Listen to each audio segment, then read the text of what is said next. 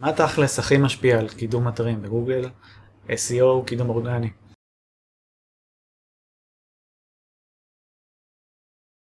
אז בתכלס גוגל מסתכלים על מעל מאתיים פרמטרים שונים כדי לדרג אתרים, לקבוע כמה אתר מסוים רלוונטי לשאילתה מסוימת. וכל זה בשברירי שנייה, כן?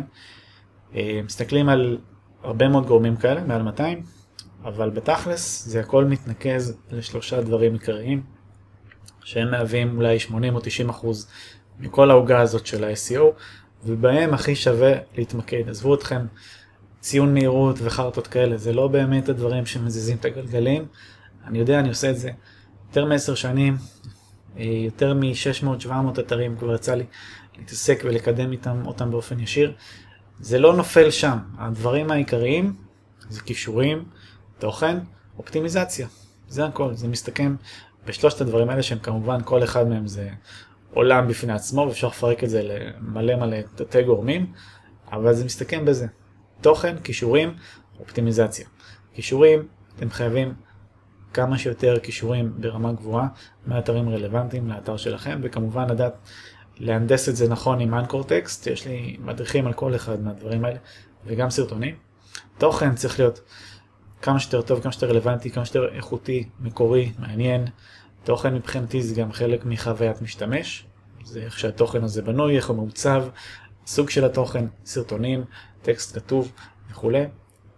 אופטימיזציה, זה, זה מתייחס גם לאופטימיזציה טכנית, מהירות אתרים, משקל התמונות, דברים כאלה, וגם איך שהתוכן הזה בא לידי ביטוי במחקר המילים שלכם, זאת אומרת שבתוכן באמת קולע למה שאנשים מחפשים, להכניס את המילים האלה, את המילות מפתח, טייטלים, דיסקריפשנים, כל הדברים האלה.